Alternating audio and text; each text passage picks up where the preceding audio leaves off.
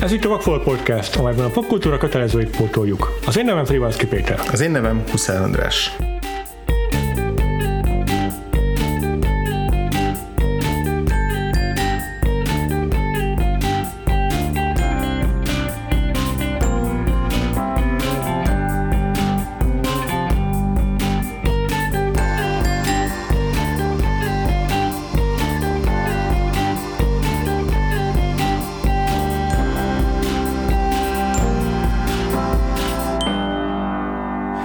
Folytatjuk a, meg, a múlt héten megkezdett francia blokkunkat.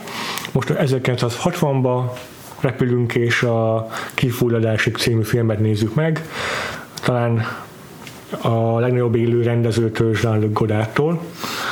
Mm, Ez az első nagy játékfilmje, és ezzel gyakorlatilag be is köszöntött a francia új hullám, amelynek egy korábbi előfutára talán a François Truffaut-tól a 400 csapás. Igen, ez egy ilyen double whammy, vagy nem tudom, ilyen kettős támadás a, Igen. a, a, Igen. a, a mozi idegrendszere ellen. Igen, és így egy jó évtizedre meg is határozták a francia filmművészetet.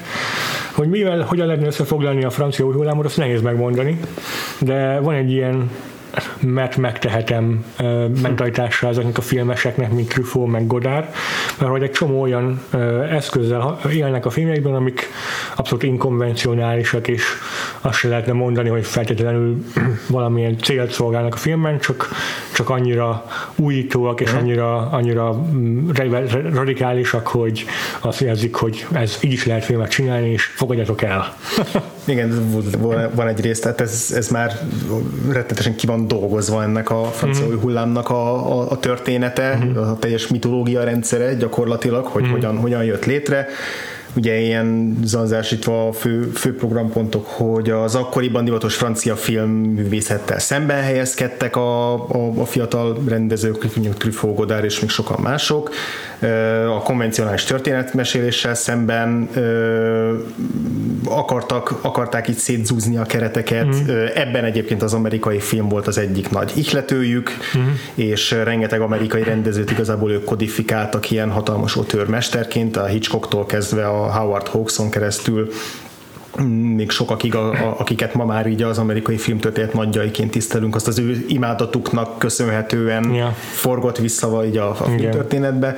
Tehát rengeteget tanultak Hitchcocktól, Orson Welles-től, imádták a filmjeiket. Uh-huh. A rendezők, a új hullámos rendezők nagy többsége az, az filmesztéta volt, vagy Igen, kritikus, vagy, vagy ilyen polémista tudós, aki filmekkel foglalkozott, egy elméleti háttérből indultak, és akkor mondották, hogy na, így kell filmet csinálni, ahogy mi csinálunk.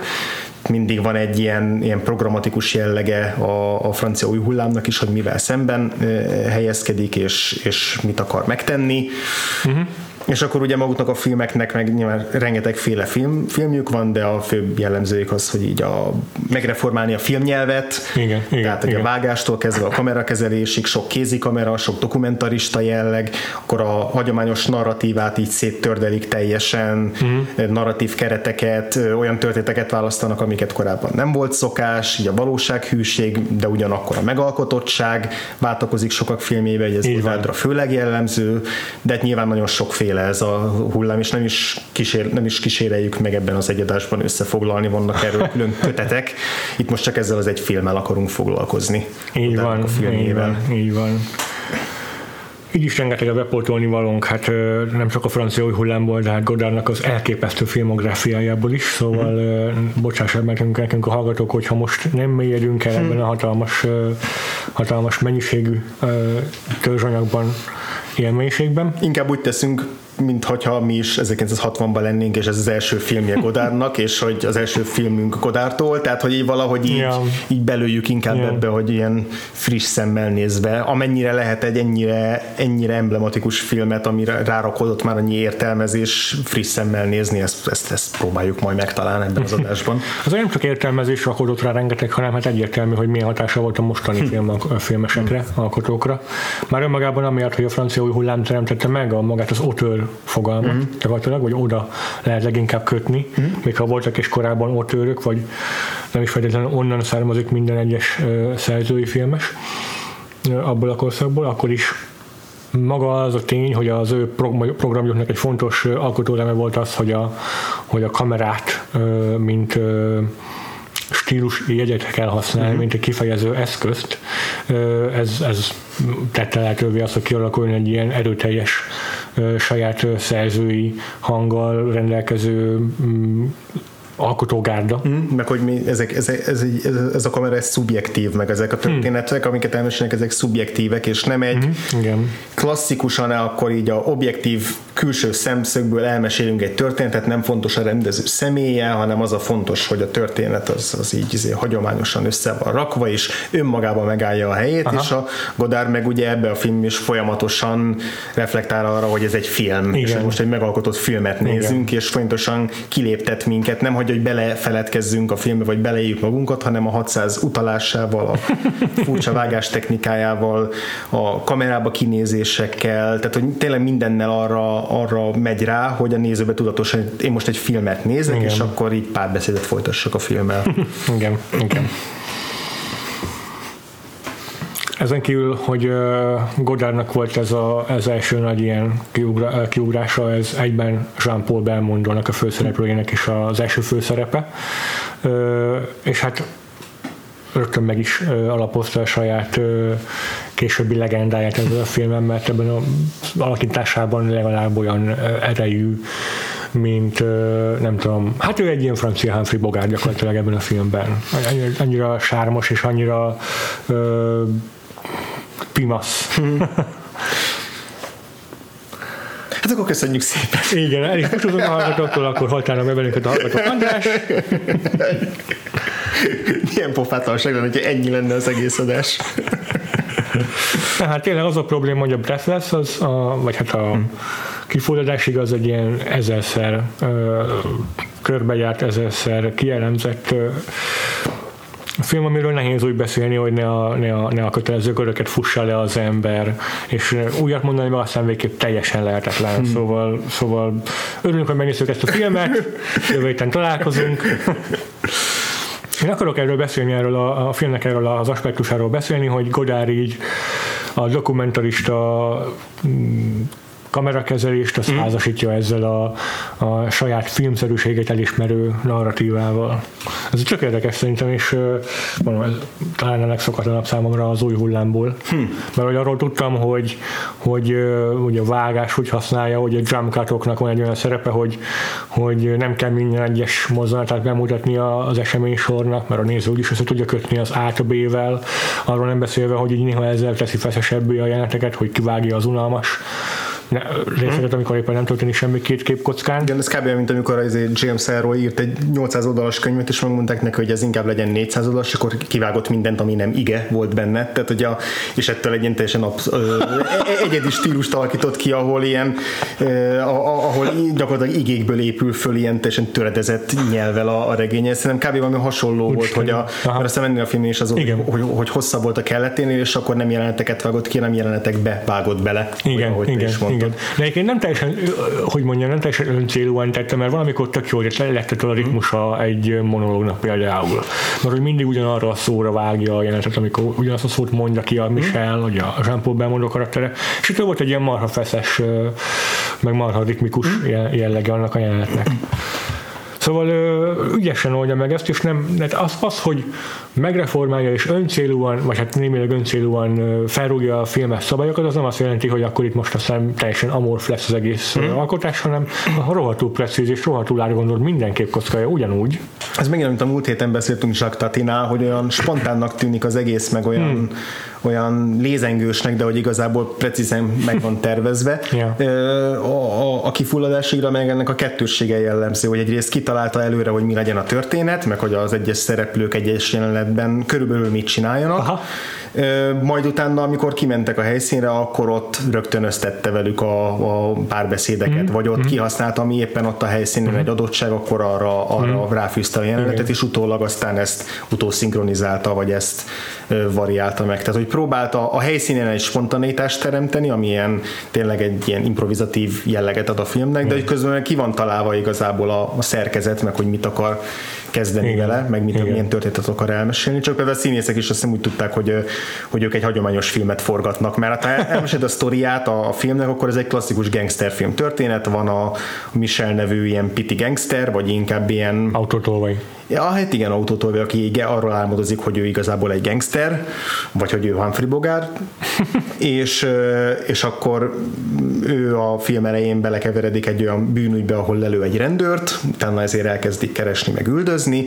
ő közben beleszeret egy lányba, a lány az még egy kicsit ilyen femfatál, aki így kihasználja, meg ki tudja, hogy ki tudja, hogy Igen, mikor, mikor ejti át. Hogy, hogy mikor ejti át, és akkor a végén van egy nagy izé, standoff, egy lövöldözés, és ott a, izé, a, a főhős halálával, halálával ér véget. Tehát ha így foglalod össze a sztorit, akkor ez olyan, mint egy klasszikus gangsterfilmnek a, a, a szüzséje. Yeah. De hogy igazából ez nem fedi a valóságot, pontosabban a filmnek a valóságát, mert hogy pont ezek az elemei teljesen lényegtelenek a filmnek, tehát a film végi nagy lövöldözés, vagy a film elején a, a gyilkosság az ilyen kis mellékes dologként le van zavarva, meg van, ki van találva az, hogy hogyan vágja össze a Godár, de hogy ne, neki nem ez a lényeg, hanem hogy a közepén van egy 20 perces jelenet, ahol az ágyba azért beszélget a két szereplő a semmiről. igen, igen, igen. Hát szó szerint a semmiről is beszélgetnek, szóval igen.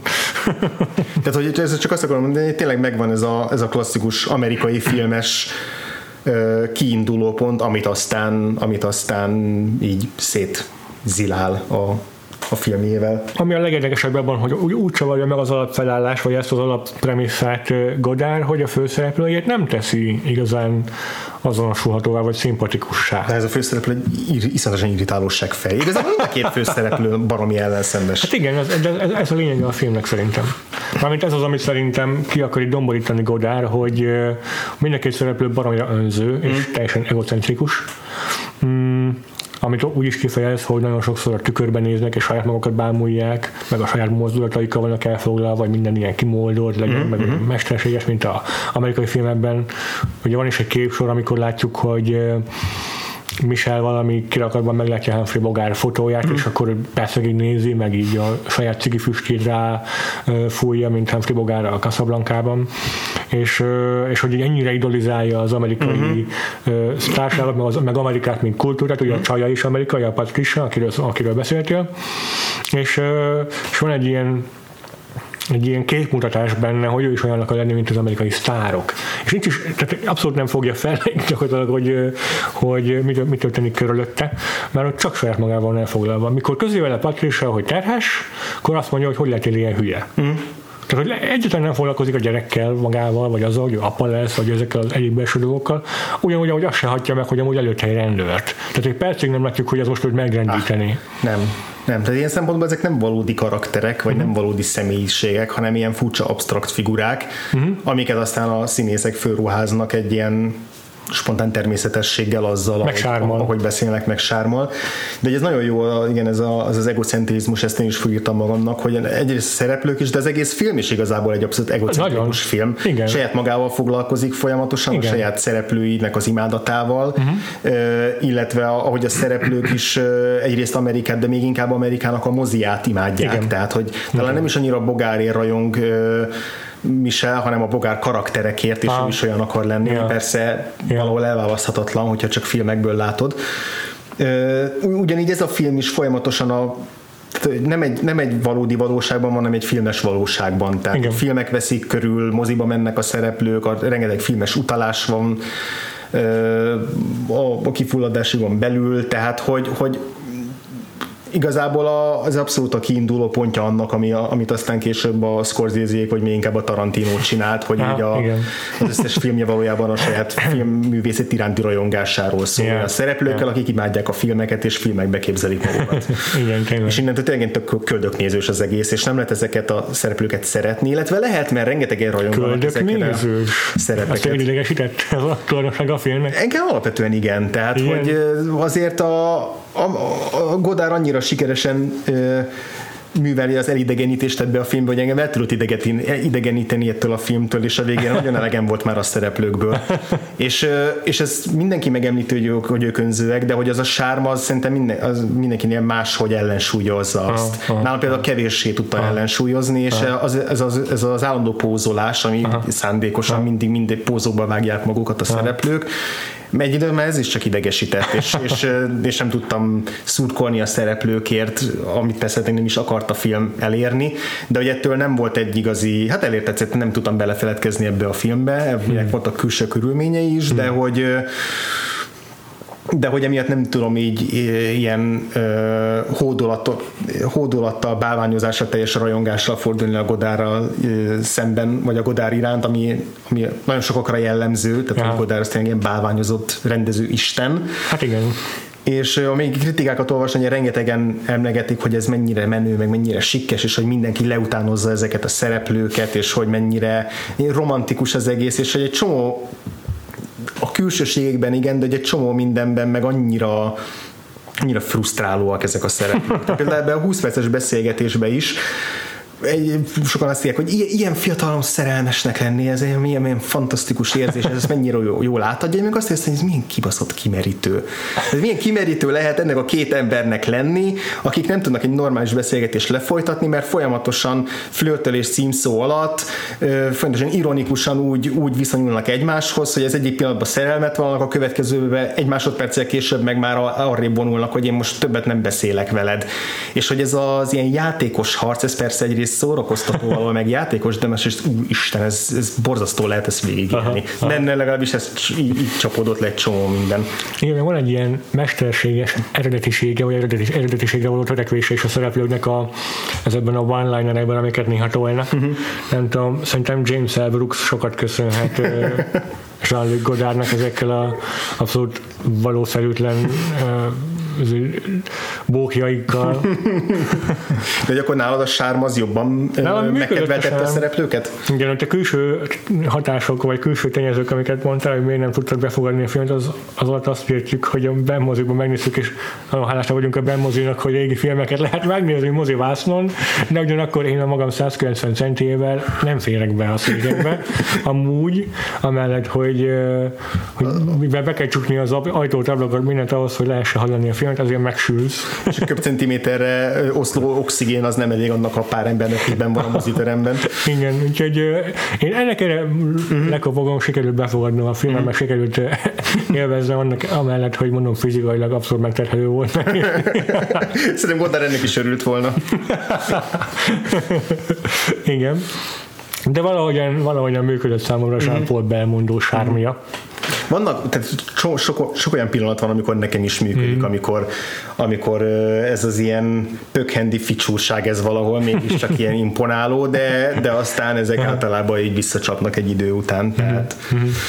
nem tart ki a végéig, meg a, meg a Gene Sebergnek is ez az affektáló igen, igen, modora, az, igen. Is, az is így változó, hogy mennyire, igen. mennyire vonzó, és mennyire inkább igen. csak modoros. Azzal egyetértek egyébként, hogy szerintem mondjuk ha az aranypolgárt néztük volna meg a benben, és ugyanilyen kellemetlen körülmények között kell végignéznünk, akkor végig lehengedett volna a filmnek az invenciózussága, meg a, a nyelvi újítása, és, és az, hogy olyan film, amiről múltkor beszéltünk a századik adásunk során, hogy bár ma már ezeket a filmes eszközöket ez, ezer milliószor láttuk újra és újra felhasználva, mégis frissnek uh-huh. tudhatni az aranypolgár. És ez ugyanúgy igaz a, a kifolyadásra is, de valahogy mégsem érzem annyira nagy hatásúnak a, a kifolyásikat, mint az aranypolgárt. Tehát, hogy ott azért a benmozinak körülményei nem tudtak ellensúlyozni, nem, nem tudta ellensúlyozni a film a benmozi körülményeit annyira, mint mondjuk az aranypolgárát tette volna. Igen, de ez benne van az is, hogyha a, a, a, magam szűkös merítéséből a Truffaut meg a, meg a Godard igen, igen. filmjeit összehasonlítani, amiket én láttam, hogy azért Truffaut sokkal emberközelibb rendező, tehát uh-huh. mondjuk a 400 csapásból tényleg egy egy, egy, egy embernek a történetét akarja elmesélni, és nem ilyen absztrakt mhm. vitapartnereket, meg, meg ikonszerűségeket vonultat fel és hogy egy darabig elvisz az, hogy, mennyi, hogy mennyire leleményes, meg szórakoztató ez a filmnyelvi játék, amit a Godár űz, de csak egy pontig, és onnantól viszont nekem igenis egyszerűen hiányzik, ez tényleg abszolút már egy személyes preferencia, nekem hiányzik az, hogy ne csak ironikusan beszéljen dolgokról, hanem legyen benne valami valami olyan emberi ö, elem is, ami ellen ő természetesen hát ágált, igen. hiszen azt mondta, hogy ez az ilyen lélektani analízisek, meg pszichologizálás, ez fúj, ez undorító, ez egy szar, ettől távolodjunk el, igen. és nem hajlandó ebbe belemenni, ami teljesen oké, okay, csak, csak ettől tényleg kics, nem személytelen lesz a film, mert ugye nagyon abszolút személyes, tehát ez tényleg Godárnak a, a teljesen személyes filmje, csak nehéz közel kerülni hozzá. Teljesen százszerzalékig ironikus a film, hm. és ö, szerintem, hogyha ez a fajta irónia számodra még nem, a néző számára még nem idegesítő, hm. vagy nem modoros, akkor, akkor nagyon-nagyon be tud ütni, be tud találni a, a kifulladásig. De mint, mint egy azonosulható ilyen románc, vagy egy ilyen gangsterfilm, nem, lenni, igen. nem tud működni. Hiszen ezeket a műfajokat is csak kifigurázza, meg felhasználja az elemeit, de igazából gúnyolódik rajtunk, igen, meg, igen. meg így elemeli a, a, az eredeti Aha. műfajuktól Aha. ezeknek a sajátosságait, és igen. ez intellektuálisan izgalmas. Nekem ez a nagy tézisem a filmmel kapcsolatban, biztos, hogy nem most mondom először, mert nem, nem, nem én mondom először, de hogy így szerintem a Godard ezzel a filmmel annyira ironikus, ironikus akart lenni, hogy már azelőtt ironizál a francia új hullámon, hogy az így meg lenne teremtve igazából. Hmm. Ez alatt azt értem, hogy a francia új hullám, ahogy mondtad, nagyban ö, köszönheti a létét az amerikai filmművészetnek, és idolizálja az amerikai filmművészetet. És ebben a filmben Michel is idolizálja az amerikai filmművészetet, és a Michel karakterén keresztül Godard meg, megtestesíti, vagy rajta keresztül fogalmazza meg ezt a, ennek, a, ennek az álságosságát, vagy inkább ilyen uh, kiüresedettségét, mert hogy uh, ehhez társul egy ilyen nihilizmus is számomra. Hm. Hogy maga a francia új hullám is pont amiatt, hogy ennyire rebellis, meg ennyire dekonstruktív, hm. ö, kb. azt ö, fogalmazza meg, hogy minden értéktelen, nincsen semminek önmagában értéke, lehet mindent rombolni, nincsen ö, önmagában semminek ö, ö, ilyen megbonthatatlan uh-huh. fontossága, és, és minden számoljunk le.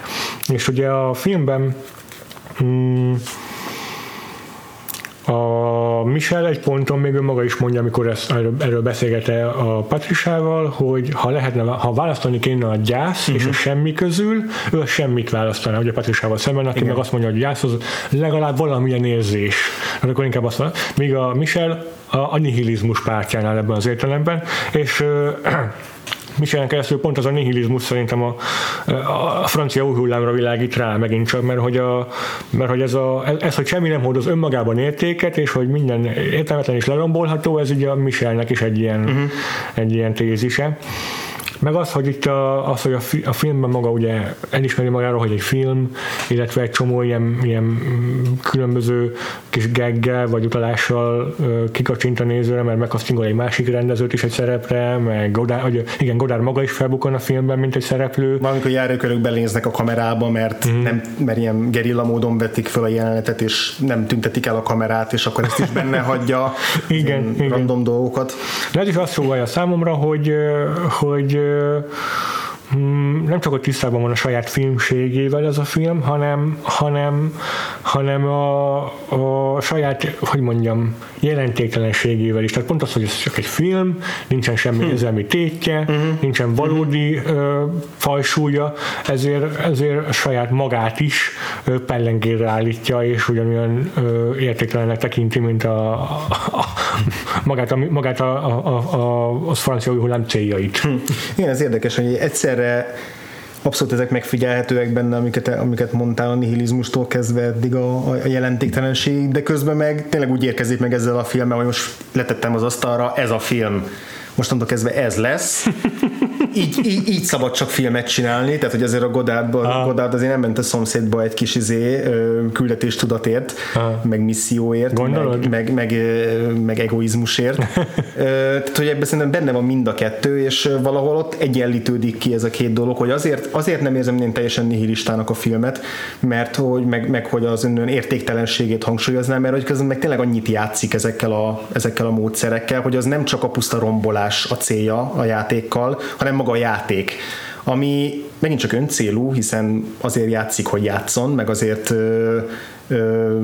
zilálja szét a film kötött szabályait, hogy szétzilálja a film kötött szabályait, de hogy a végeredményben azért van egy olyan fiatalos lendület és bizonyításvágy, és, és inkább az, hogy, tehát, hogy megmutatni, hogy igen, így érdemes csinálni, ami nekem kicsit kioltja ezt, a, ezt az uh-huh. értéktelenség uh-huh. jellegét. Tehát, hogy ezzel, nem, ezzel a filmmel nem azt akarja megmutatni, hogy a film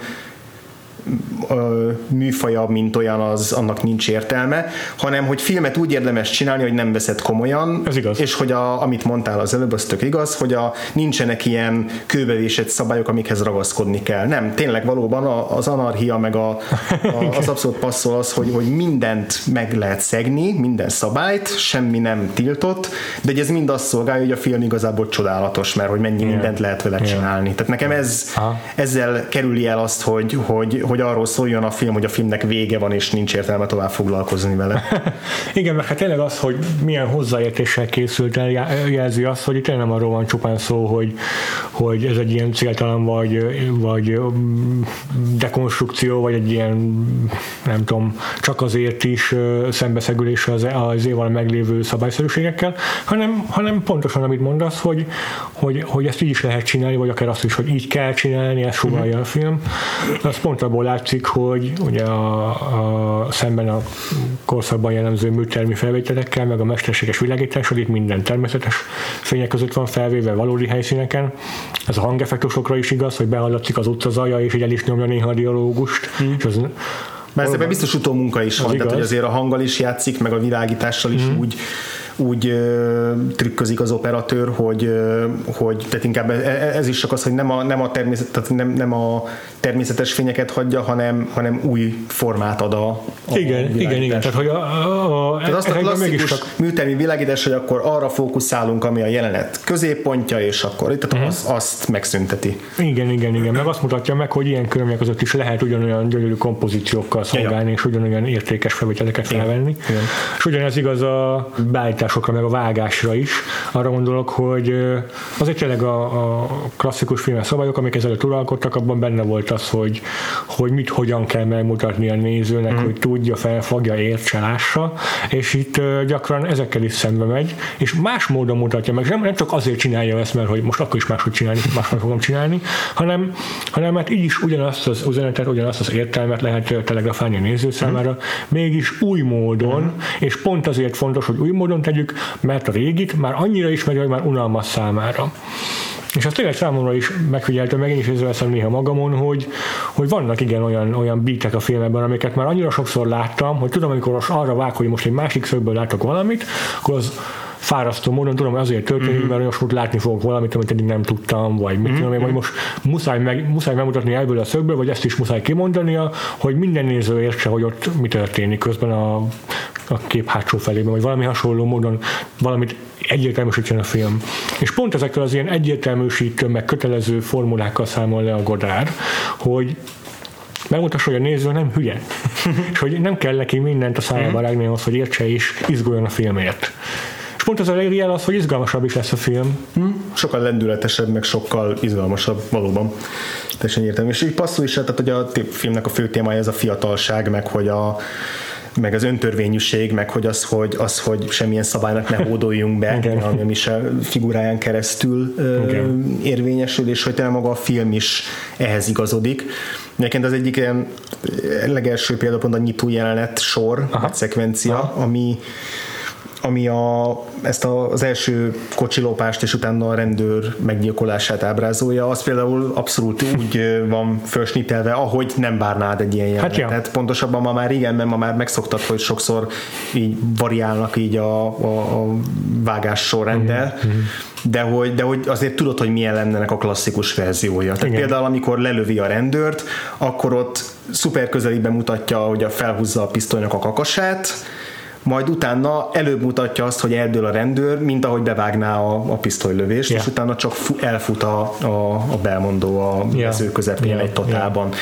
Tehát, hogy, és ugyanígy a dialógusoknál is nem a klasszikus előbb mutatod izé, ö, kis totálban, hogy így el tud helyezni a szereplőket, aztán egyik ember, másik ember vál fölül, stb. Tehát, hogy így van a megszokott párbeszédnek a, a, a képi ritmusa, ha. ezt is itt teljesen, teljesen. felváltja, hogy mikor mutat tök közelről, és mikor ja. marad teljesen távol. És hogy van, hogy egyáltalán is mutatja az éppen beszélő szereplőt, csak hm. azt, aki hallgatja, vagy azt is hátulról ráadásul.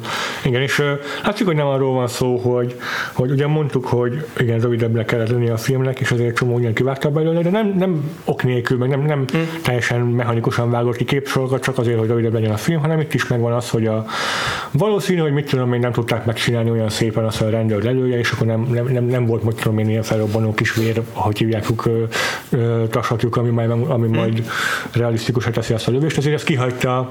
De ha már ki kell vágni a lövésnek a megtörténését, akkor inkább variálom hogy kicsit még a jeleneten, és időrendileg is megkavarja. Majd utána az, hogy elfut Michel, azt meg csak hosszan mutatja, mert annak egy egész más hatása van a film a nézője számára. Szóval így nem mindig vág, meg nem, nem céltalanul vág, és egy csomó tök hosszú felvétel is, mert tök hosszú snit is van a hm. filmben, de mindegyik okkal marad benne a filmben, és minden vágás okkal történik a filmben. És ettől igazán hmm. komplex, meg érdekes hmm. az egész. Megint csak érdekes, hogy ezt, ezt mennyire nehéz a nem azóta eltelt több mint 50 hát év ja. tükrében nézni, mert hogy ami akkor forradalmi volt, és mivel a film ennyire izé, tojik a szabályokra, és ilyen töményen tojik a szabályokra, ezért ez a film még ma is ugyanolyan ja. radikálisnak hat. Ja.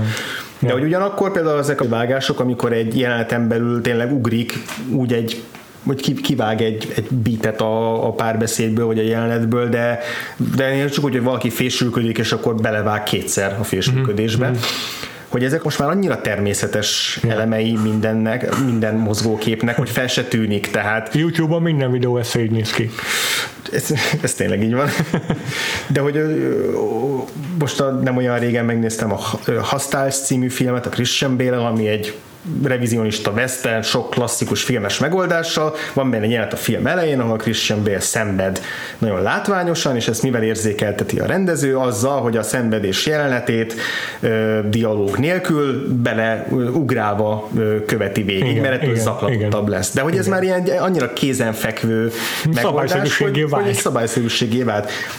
A Handmaid's Tale szolgálólány mesélyes sorozat, ami tényleg nagyon e- erős látványvilággal bír, és első vagy második részben megint csak volt egy tök hasonló jelenet, ahol a főszereplőnek uh-huh. az egyik traumáját ábrázolják, ugyanígy. Uh-huh. Tehát, hogy ez most már a filmes szótárba, lexikonba egy, egy olyan alap dolog, ami 1960-ban még egyáltalán nem volt ja, így, ja, és ja. ott még így nézett a néző, hogy ez mi történik. Ja, ja, Ma meg ez már nem tűnik És kodifikálva van. És hogy ezért, ezért időtálló ez a film a technikai szempontból, Aha. mert hogy, mert hogy ezek még mindig frissnek tudnak adni. Simán lehetne az, hogy felismerjük, rögzítjük ezeket, mert olvastunk róla, és tudjuk, hogy ez a film megteremtette, de amúgy, amúgy nem tűnne föl. De, de a film még annyira eredeti marad így is. Igen. Ez olyan, mint a, a csomószor ez megfigyelhető szerintem az ilyen radikálisan új dolgoknál, hogy ahhoz túlságosan radikálisak, hogy egy az egyben követői, követői, uh-huh. követői váljanak a későbbi alkotók, de, de így csipegessenek azért abból, amit, a, amit abban megtalál, a újdonságként találtak. Ez úgy tudom én a leginkább jelenző a divatvilágra, ahol a divat bemutatókon olyan ruhákat lenni, amikor nem tudsz elképzelni, kivisel magán. De mindenki tudja, hogy az a szín, meg az a szabásnak az a egy forma. része, hogy mit tudom, az a galli, vagy valami, az egy múlva benne lesz a köztúrában, és mindenki azt fogja hordani. Ez tök jó. Ha?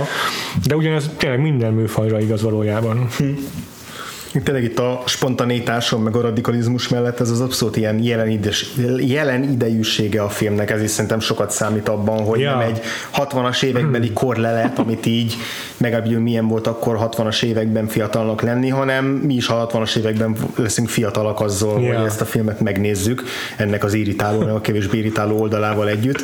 Mert hogy annyira a főszereplő is gyakorlatilag nem foglalkozik a múlttal, és nem néz a jövőbe, hanem csak így a a jelennek él minden egyes percben, és az egész film is a, ezt, a, ezt az vezérelvet követi, azzal együtt, hogy persze sok minden hagyományra, hagyományra foglalkozik, de a jellemző, hogy amikor van egy nagy politikai felvonulás, akkor annak a legszélén történik az érdemi cselekmény, és, és ez csak egy zavaró tényező, és nem, a, a múlt, meg a történelem, ha? mint olyan, az, így, az inkább a hiányával játszik szerepet a filmben, igen, mint sem azzal, igen, hogy, pontosan. azzal, hogy a szereplők ezzel foglalkoznának. vagy hogy tényleg befolyásolná a cselekményt. Uh-huh. De az egyedüli ilyen kontextus, ami belehelyezi a filmet, a, a történet, az az, hogy hogy Amerika és az amerikai iránti vonzalom az milyen erős, és a kocsikban is az amerikaiakat mm-hmm. lopja el Michel. Ez egy cigarettamárkák meg. Ja, ja, de az is igazából ugyanúgy kótalanná teszi, mert hogy ott is ezek, a, ezek, a, ezek az ikonok, amiket Amerikához kapcsolunk, ugyanúgy kótalanok valójában. Hm. Szóval ez nem, nem, nem horgonyozza le 1960-ban a filmet, sőt, még inkább befogadhatóvá teszi csupán.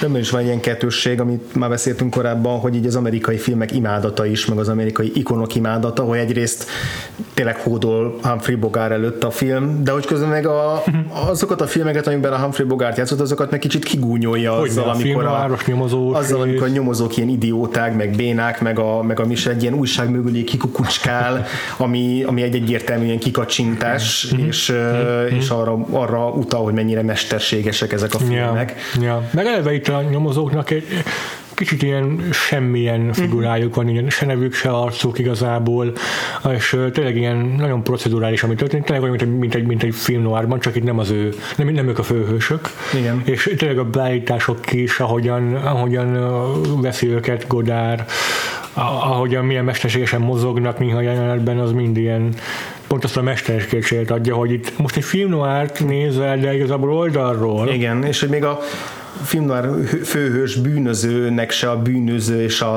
a, a lényeg ebbe a Ja, filmbe, az ja. csak egy mellékes dolog. Néha, amikor pénz kell, akkor leüt valakit.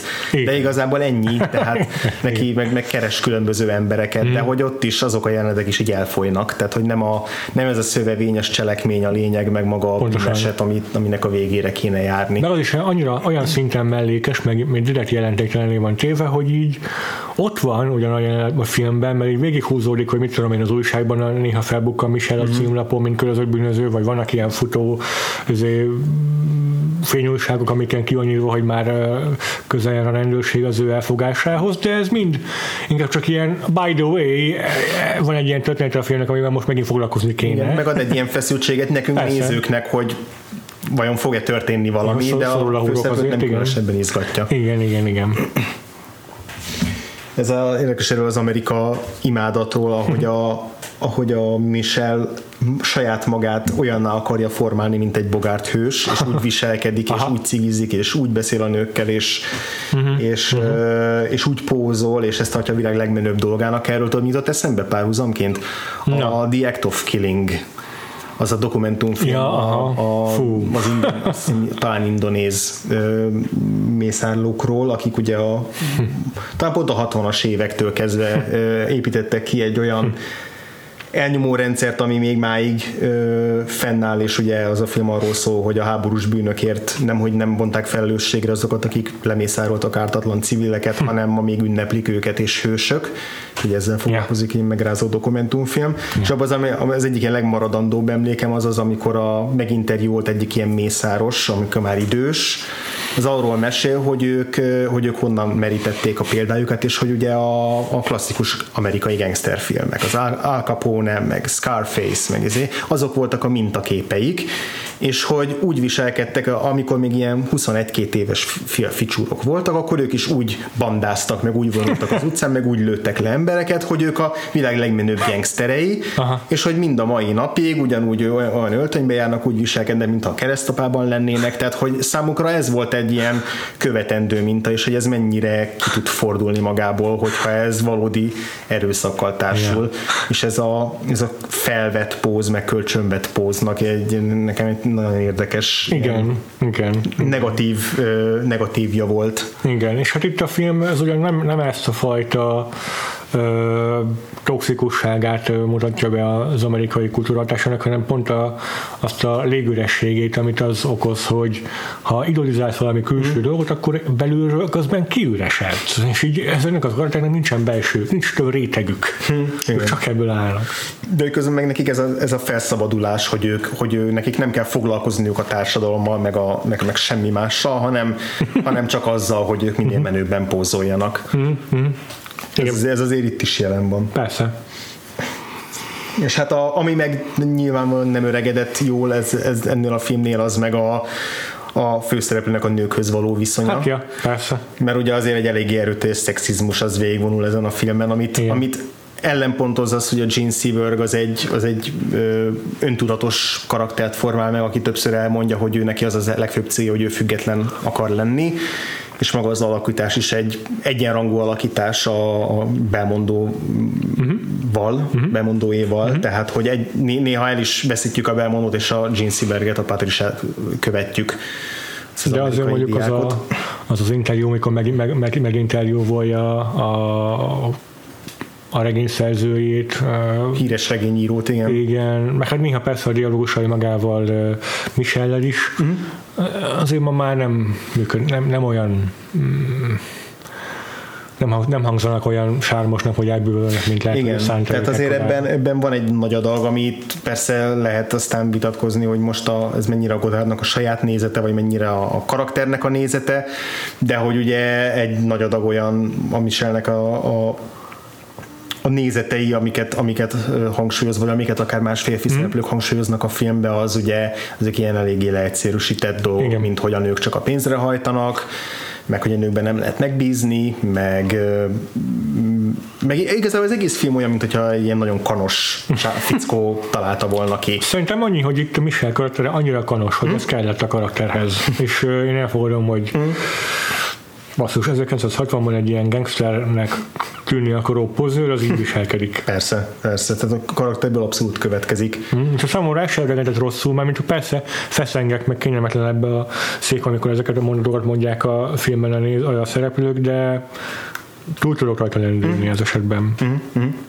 És hát még nem tudom, beszéljünk az ilyen a kézjegyekről, amelyeket később még vissza-vissza látunk köszönni más filmekben később, mint amilyen volt, amit mondtál, a, a belső vágások, uh-huh. nem tudom. Sorolhatnánk szerintem ezeket napesti, mert tényleg Godard csillió számra használta ezeket a forradalmi filmes eszközöket nem tudom, hogy se végig menni rajta, vagy ez már úgyis lelágott csont. Ami nekem nagyon tetszik az az, hogy ügyesen használja a tempót, mm. hogy, hogy amikor kell, akkor, akkor rendkívül hosszúak a snittek, amikor meg nem pontos, akkor meg egy csomót vág. Mm. És pont ez az egyik ilyen mm, megoldása, hogy, hogy a plánozást is helyettesíti azzal, hogy a kamerát mozgatja, és jelenten belül is váltunk a között, hogy most túlsátot, shotot, távolit látunk, és annélkül vágna. Mm. De van olyan, hogy van az a kedvencem, mikor elbújik a Patricia a rendőr elől a női WC-ben, uh-huh és a rendőr követi őt a WC-be, de először a férfi WC-be nyit be, vagy most azért pont fordítva vannak, hanem meg teljesen mm. mindegy, és, és ott vágás nélkül mutatja azt, hogy hogyan bújik el Patricia a rendőr elől, csak annyi, forgatja a kamerát jobbra-balra a két hajtó között, mm. és ott is tök jó kihasználja a helynek a geográfiáját, hogy hogyan helyezkednek az ajtók egymáshoz képest, hogy minimálisan kell csak a kamerát mozgatni ahhoz, hogy lásd, hogy mi történik. Meg hogy kimászik az ablakon, meg benéz az egyik ajtó, minden ez egy, egy belül, egy snitten belül történik meg. És nem az van, hogy most akkor elbújt a WC-be, úgyhogy be kell mennünk, és várunk egy jelentet, ahol látjuk, hogy ben van a WC-ben, és fülel is látjuk az arcán közelében a feszültséget, hogy mindjárt rajta csapnak. Hát nincsenek ilyen kötelező egyértelműsítő vágások, megint inzertek a jelenetben ettől lesz igazán természetes, meg igazán jó a ritmusa a filmnek, mert szerintem pont, pont, az, pont ez szokott leginkább idegesíteni a filmekben, a, ezek a kötelező inzertek, amikor uh-huh. így tudom, egy szereplő átad valakinek valamit, és akkor gyorsan rá kell közötteni uh-huh. a szereplő kezére, hogy lássuk, hogy mi ez a tárgy, amit átad, amit eddig is tudtuk, hogy az az, de most akkor is van egy ilyen kötelező uh-huh. eszköz, uh-huh. amit muszáj ilyenkor használni. És ezek rohadtul idegesítőek tudnak lenni, mikor formulaivá válnak. Uh-huh. És ezeket marha ügyesen leszámol Godár. Meg ami még izé, ilyen jellemző a, a francia új hullámra lehet, hogy pont erre a filmre kevésbé, de gyakori a freeze frame, ami szintén uh-huh. bebetonozódott azóta, mint fénynyelvi eszköz, Igen. hogy ezzel így aláhúzza kihangsúlyozza egy karakternek az érzelmi crescendóját, vagy valami határ, vagy izé, állapotát a jelenet, amikor így megáll a néző, vagy a szereplő arcán a kamera, és ki, kimerevődik egy kép. Na ez a francia hát urvalámban lett feltalálva gyakorlatilag. Igen, hát ez ugye aztán Martin Scorsese-től a Magnum című sorozatig terjed ennek a felhasználási skálája körülbelül. Igen. Igen. És hát a leg, legizgalmasabb meg a negyedik fal, amiről már beszéltünk, mm-hmm. sokféle módon, mert hogy vannak ilyen, ilyen uh, szubtilisabb megoldásai, mikor csak eszembe kasztingolja saját magát és szereplő szereplőnek Godár, akinek az a szerepe, hogy tovább, rend, tovább lendítse a cselekményt, és akkor így, mint, mint író és rendező most neki az a dolga, hogy a cselekmény tovább lendüljön. Mm.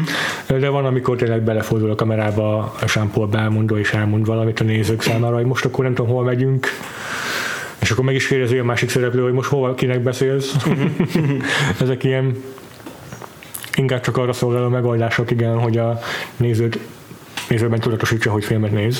Igen, meg hát ugye eh, ehhez társul az ironikus zenehasználat, amiből aztán szintén ma már sportot űz mindenki, ami talán nem annyira feltűnő ennél a filmnél, Aha. de hogy az a, az a klasszikus nagy zenekari, meg jazzes uh-huh. ö, uh-huh. filmzen, amit felhasznál, az megint csak a gangster filmes jellegét domborítja uh-huh. ki a kifulladásignak. Abszolút hogy, noáros. Hogy ilyen nagyon noáros, és hogy olyan jelenet alatt is szól, amik egyébként meg megtörik ezt a noáros sajátosságot is. Igen. Egyszerűen túlzónak hat szándékosan igen, a zene a jelenetekben. Igen, igen. És ezzel megint a önön mesterkértségére és megkonstruáltságára hívja fel a figyelmet. Nagyon tetszik még ez a szintén a, az egyik ilyen mellékszerűben megkasztingot rendező ez a, a könyvnek az írója, akivel interjút készít mm. Patricia. Ez az egyik kedvenc jelenetem a filmből. Igen, tényleg? A, a, abban például halálosan élvezem a motorosságait a szereplőknek, aha, tehát azok a, azok a kérdések, amiket feltesznek Igen. neki a nőkéről és a férfiakról, és a francia vagy Igen. az amerikai nők a jobbak, vagy hogy, vagy hogy mi a jobb, hogyha, hogyha a feleség hűtlen, vagy hogyha a férj csapodár, és ezekre hosszú gondolkodás után általában háromszor, mint a izé, Horatio Kane leveszi a napszemüvegét, majd visszatolja ez, a, ez az író, és akkor nagyon bölcset válaszol rá, ez mm. nagyon jól szórakoztam. Igen, ezt az írót játszó Pierre Melville rendező, és akkor neki volt egy ilyen mondata ugyanebben az interjúban, hogy az a vágya, hogy halhatatlaná váljon, aztán meghalljon. Igen. Ez megint egy ilyen abszurd megírt mondat, de mégis passzol ebbe a filmbe, mm. meg, meg is szerintem reflektál magára a francia új hullámra is, aminek mm. pont az a szerepe, hogy így, hogy így egyszerre felrobbanjon, és ezzel meg is teremtse a saját, hogy hívják a hagyatékát, uh-huh. és ezzel így el is pusztuljon. hogy egy, egy hirtelen, egy, egy darab ősrobbanással hagyatékat teremtsen maga után. Uh-huh és pont ez a, ez a, ebben is van egyfajta nihilizmus, hiszen az a kicsengése, hogy meg akar halni, de hogy ez úgy, hogy azért maradjon utána valami, és ez is egy ilyen, van erre a nihilizmusra szerintem egy ilyen jól, jól reflektálom. Ez, ez is azért erősen az egóról szól. Igen. Az egónak igen. a vágyairól. igen, igen.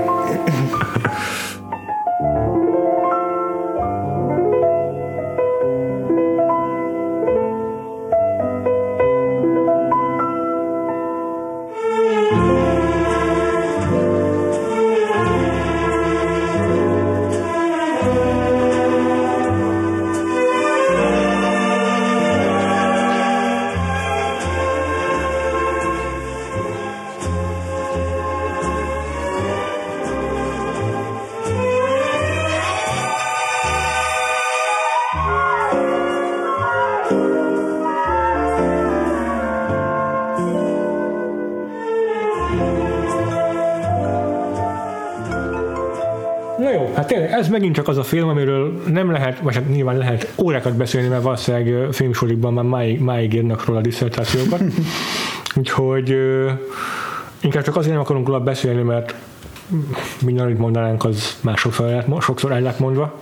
Újat nehéz mondani, nem, nem mintha eddig bármikor, ezt az nem mintha eddig bármikor az lett volna dolgunk vagy képességünk, hogy újat mondjunk bármiről, de legalább legtöbb film esetében megvan az az előnyünk, hogy tudunk annyira személyesen kötődni hozzá, hmm. hogy, hogy, hogy, legyen egy olyan aspektusa az adásunknak, amiben a mi személyes élményünket meg tudjuk fogalmazni, de a rohadt Godár még ezt se hagyja nekünk. A kifordatásének akkora jelentősége és akkora hatása, hogy nehéz nehéz úgy beszélni róla, hogy tehát azt sem tesz elég szolgáltat neki, hogyha arról beszélek csak, hogy nekem milyen élmény volt, uh-huh. de azt sem tesz neki szolgáltat, hogyha csak arról beszélek, hogy, hogy mekkora hatással a filmművészetre. Uh-huh. És mivel egyikben sem tudunk maximálisan elkeségesed nyújtani, ezért szerintem nem is érdemes többet tennünk, mint amit megtettünk eddig. De ez, ez, én, én, én, nem becsülném le magunkat ennyire, szerintem viszonylag jól ötvöztük ezt, pont ezt a kettőt, és megpróbáltuk jól ötvözni a kettőt. Jó, hát reméljük, hogy a hallgatók is így gondolják. Reméljük.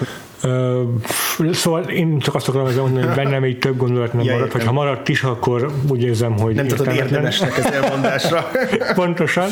Viszont esetleg nálad van-e még valami, szeretnél beszélni, András? Ja, igazán csak egy-két apróság. Az egyik egy ilyen jó vígjátéki momentum a filmből, a, amikor a, ami, ami tényleg ennek a bogárti menőségnek a, a végletekig fokozása, amikor ugye láncdohányos a Michel, folyamatosan mm. cigizik mm-hmm. tüntetően, és van az egyik jelenet, hogy még nem égett el végig a csikka szájából, de, de, már, de már nincs belőle sok, és ezért betesz egy másik cigit a szájába, és azzal a cigivel, amit épp kivet, meggyújtja. Tehát ez szerintem ennek, a, ennek az egyik ilyen... az a szó szerinti láncdohányos, igen jó, jó csúcspontja. Aha. Meg, meg ami még nagyon tetszett, hogy ugye csak arról beszéljek, hogy miért nem lopta be magát annyira a szívembe a film, hogy ez a finálé az tényleg nagyon hatásosra Aha. sikerül, egyrészt a szándékos túlzásokkal, másrészt pedig, hogy mennyire ez, ez, ez is a konvenciókkal szembe megy, Igen. hogy a, a gangsternek a golyózápor általi halála az nem egy ilyen dicsőséges mennybe menetel, vagy, vagy, vagy ö, óriási dicstelen bukás, hanem egy szánalmasan végig botorkál, ilyen teljesen már már abszurd, abszurdba hajlóan sokáig yeah. tántorog és yeah. fut végig, yeah. miközben a Gene Seberg egy teljesen mesterkélt testtartásba fut utána, öt perc azután, hogy elárulta. Yeah. Ami ugye az adás elején mondtam ezt a femfatát, amit direkt azért emeltem yeah. ki, mert hogy aznak kéne lennie, de igazából nem az, hanem csak egy ilyen egy, egy, egy, egy olyan női szereplő, aki nem nagyon gondolkozik azon, hogy a tetteinek milyen következményei vannak, és éppen mindig azt csinálja, amit gondol, és nem is igazán ugye, azért árulja el a srácot, hogy így, így megtudja majd, hogy, hogy vajon szerette, mert ha elárulja, akkor biztos nem szeret, ami mi a fasz. e, és ugye rögtön utána meg már, meg már izé, úgy fut utána, mint egy merodráma hősnő a szerelme után, és akkor az utolsó snittek is, azok is, azok is ilyen nagyon nagyon kifigurázzák azt, hogy egy ilyen film befejeződik, hogy a saját szemét csukja le a halál előtt Michel, és az utolsó mondatai meg, meg arról szólnak, hogy yeah. milyen undok a világ, meg milyen undok vele a, izé, a, a, a szerelme. Ja, kb.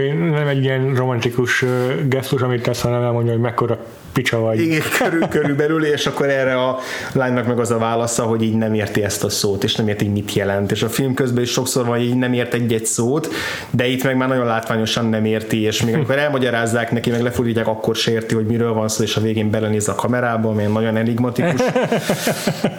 De hogy ez megint egy érdekes kérdés, hogy most akkor a, a film mennyire nézi le a női szereplőjét, vagy mennyire, ha nem is nézi le, de így nem úgy viszonyul hozzá, mint egy, ember, egy húsvéremberhez, hanem hogy a megfejtetetlen nő, aki így, akit így férfiként sose tudunk kiismerni, meg így mindig át fog azért verni, meg hogy hiába szeretjük, mert, mert csak ráfázunk, szóval így van ennek egy érdekes Aha. kérdőjel a, a filmnek a végén, amit aztán a, gondolom, szerintem a Godár későbbi filmé valószínűleg jobban helyre tudnak tenni, mert lehet, ilyen, lehet, lehet. Egy, egy, egy-két példa alapján még nem tudjuk megítélni, de aztán, hogy a későbbi filmjében hogyan viszonyulunk a női szereplőihez, vagy mennyire, mennyire kanosak azok a filmek, az, az így ezt is szinte árnyalhatja.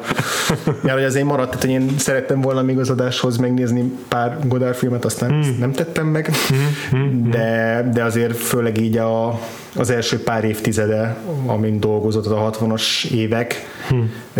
a, amíg még tartott az új hullám, igazából az, az, az ottani ilyen nagyobb filmjei, mint a mint a Weekend, vagy a Bandapár, tehát hogy vannak ezek aha, a aha.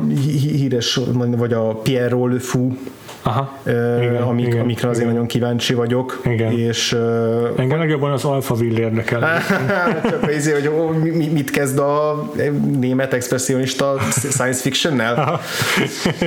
Feltetőleg nem egy klasszikus szifit fogunk látni tőle, hogyha azt bepótoljuk. Igen. Aztán tehát biztos, hogy még, még fogok nézni tőle több mindent, mert illik, meg, meg hát kíváncsi is vagyok rá.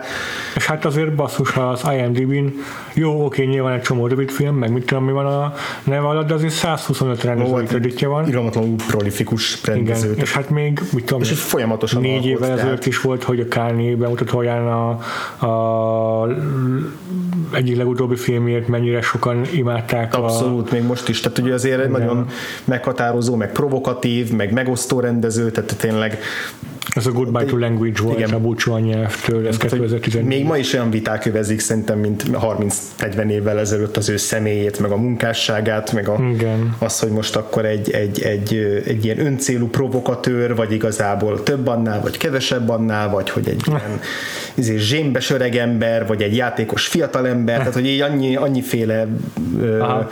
azt hiszem ahány ember annyiféleképpen ö, tekintik igen. őt Godárnak, de ugye azt hiszem a talán, vagy az Isabel Lüper, vagy a, vagy a Juliette Binos mondta, de talán az Isabel hmm. Lüper mondta, hmm. hogy ha, hogyha meghal a Godár, akkor mind árvák leszünk, valami ilyesmit mond. Hmm. Mint színészek, meg mint a film. Aha. Tehát, hogy tényleg ő már olyan égiszférákban mozog a, a fontosságát tekintve, amit azért amit azért nem lehet túlbecsülni. Így van, így van, így van. Még hogyha személyfüggő is az, hogy mennyire mennyire rokon szembes a, a, ez a fajta inkább külsőségekre és a lebontásra és játékra való fókuszálás, ami a Godárra jellemző. Érdekes, hogy a filmje is soha nem lopták be magukat a, a Filmakadémia szívébe Amerikában, mert nem nyert egy Oscar sem az idegen nyelvű film kategóriában. Hmm. Csupán egy honorary award van egy, egy tisztelbeli Oscar 2011-ből, de persze nyilvánvalóan európai filmfesztiválokon meg tarolt, és tarol még hm. máig is egyfolytában Igen. Godár. Ja, 2014-ben a Goodbye to Language elvitte a zsűri díját is, de kb. nagyon minden, sok aranypálmája van. Kb. minden második Cannes Fesztiválnak valamelyik Godard filmből talán, izé, dolgozzák ki a plakátját, hivatalos poszterét, tehát idén is a, izé a, a Pierrot Le Fou-ból van egy ikonikus jelenet a poszteren, tehát tényleg gyakorlatilag ebből, ebből élek azóta is kámban. Nagyon jó. De, de Nagyon jó. az is érdekes. Egyrészt érdekes, hogy, hogy egy ennyire tehát ez egy ilyen legendás név, és még ma is aktívan dolgozik, és még ma is így újít, mint hogy a, az által említett ez a Goodbye to the Language, vagy Goodbye to Language, akkor azt, azt arra mondták, hogy így 3D-t senki nem alkalmazott azóta se, meg akkor azelőtt se úgy, ahogy ő, és hogy úgy használta ki ezt a technológiát, ahogy másoknak eszébe se jutott. Aztán, hogy ez megint, mint ezen túlmenően jó-e az a film, az, az már megosztotta hmm. az embereket, de hogy ez egy, egyrészt érdekes, hogy tényleg akit a filmtörténeti tankönyvekben szerepelnek, azok általában már tényleg csak a múlthoz tartoznak, ő meg még mindig jelen idejű Igen. rendező. Még aztán nyilván érdekes végignézni, hogy a különböző évtizedekben hogyan változott a, a, a filmmezéshez való viszonya. Igen, igen, igen. Hogy miket hagyott hátra, mi a kifulladásikba is, meg, meg volt is mikre ment rá jobban, tehát hogy elvileg ő még csak sokkal jobban radikalizálódott a, ahhoz képest, ahonnan elindult, míg a Truffaut az inkább ilyen konvencionális terepen maradt meg. Yeah. Ez is egy érdekes yeah. kérdés, de erről meg megint csak ezért tanulmányköteteket, meg monográfiákat lehet végigolvasni. Igen. Hát örülök, hogy láttam az első filmet életemben, basszus, nagyon sokat kellett erre várnom.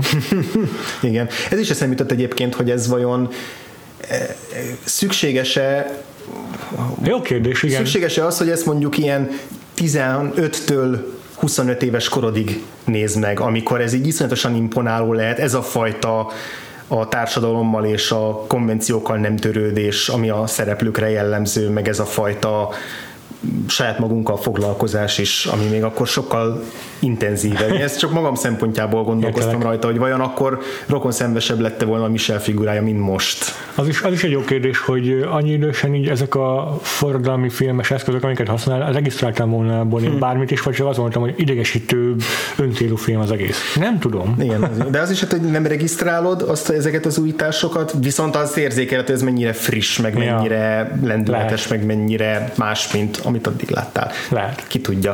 Ezt, ezt nem tudjuk, de, de... Ha valamelyik hallgató más életkorban látta a kifordulásívat, mint mi, akkor ezt írja meg nekünk, hogy milyen élmény volt, mert tényleg érdekelne. Hm. Meg persze az is érdekel bennünket, hogy milyen más Godard filmeket javasoltok még az elhangzottakon kívül, mert hát 125-ben azért van mit választani. András, elbúcsúzunk? Miért ne? Akkor Hol érnek el bennünket a hallgatók? Megtalálhatnak minket a vakfolpodcast.hu, az iTunes-on értékeljetek minket meg. Ez nagyon sokat segít nekünk, hogy minél több emberhez eljussunk. A Spotify, bármelyik podcast kezelő, app, ha valahol nem vagyunk, akkor szóljatok és intézkedünk. Twitteren, téged Péter, Frivo néven érnek el a hallgatók, Gains aláhúzás név alatt, és jövő héten lezárjuk francia filmes blokkunkat. Megint ugrunk egy évtizedet, sőt kettőt. egy olyan rendezőhöz fordulunk, akitől már dolgozhatunk volna fel a 70-es évekbeli filmet, hogyha akarunk ragaszkodni az évtizedes váltáshoz, de inkább a 80-as évekből megyünk. Agnes, Agnes Varda filmje a Vagabond lesz a témánk. Ugye ő nem, nem olyan régen került be uh, ismét a hírekbe, hiszen az idei Oscar gálán is szerepelt egy filmje, a Arc Élek, Út Szélek címmel. Úgyhogy emiatt is aktuális Agnes Varda blokkunk, de hát tőle is legalább ugyanúgy bepótolni valunk van, mint Godártól. Igen, és hát ez nem beszél a másik 128 millió francia új hullámos rendezőtől, úgyhogy majd egyszer talán velük is foglalkozunk. Addig is sziasztok! Sziasztok!